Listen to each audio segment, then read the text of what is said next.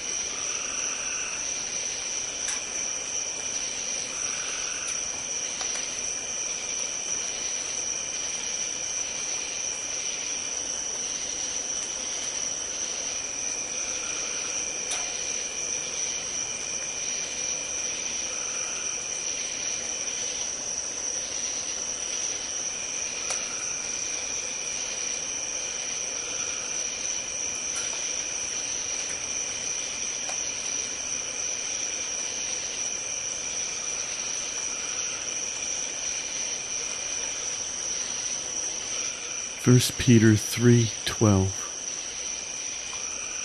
For the eyes of the Lord are toward the righteous,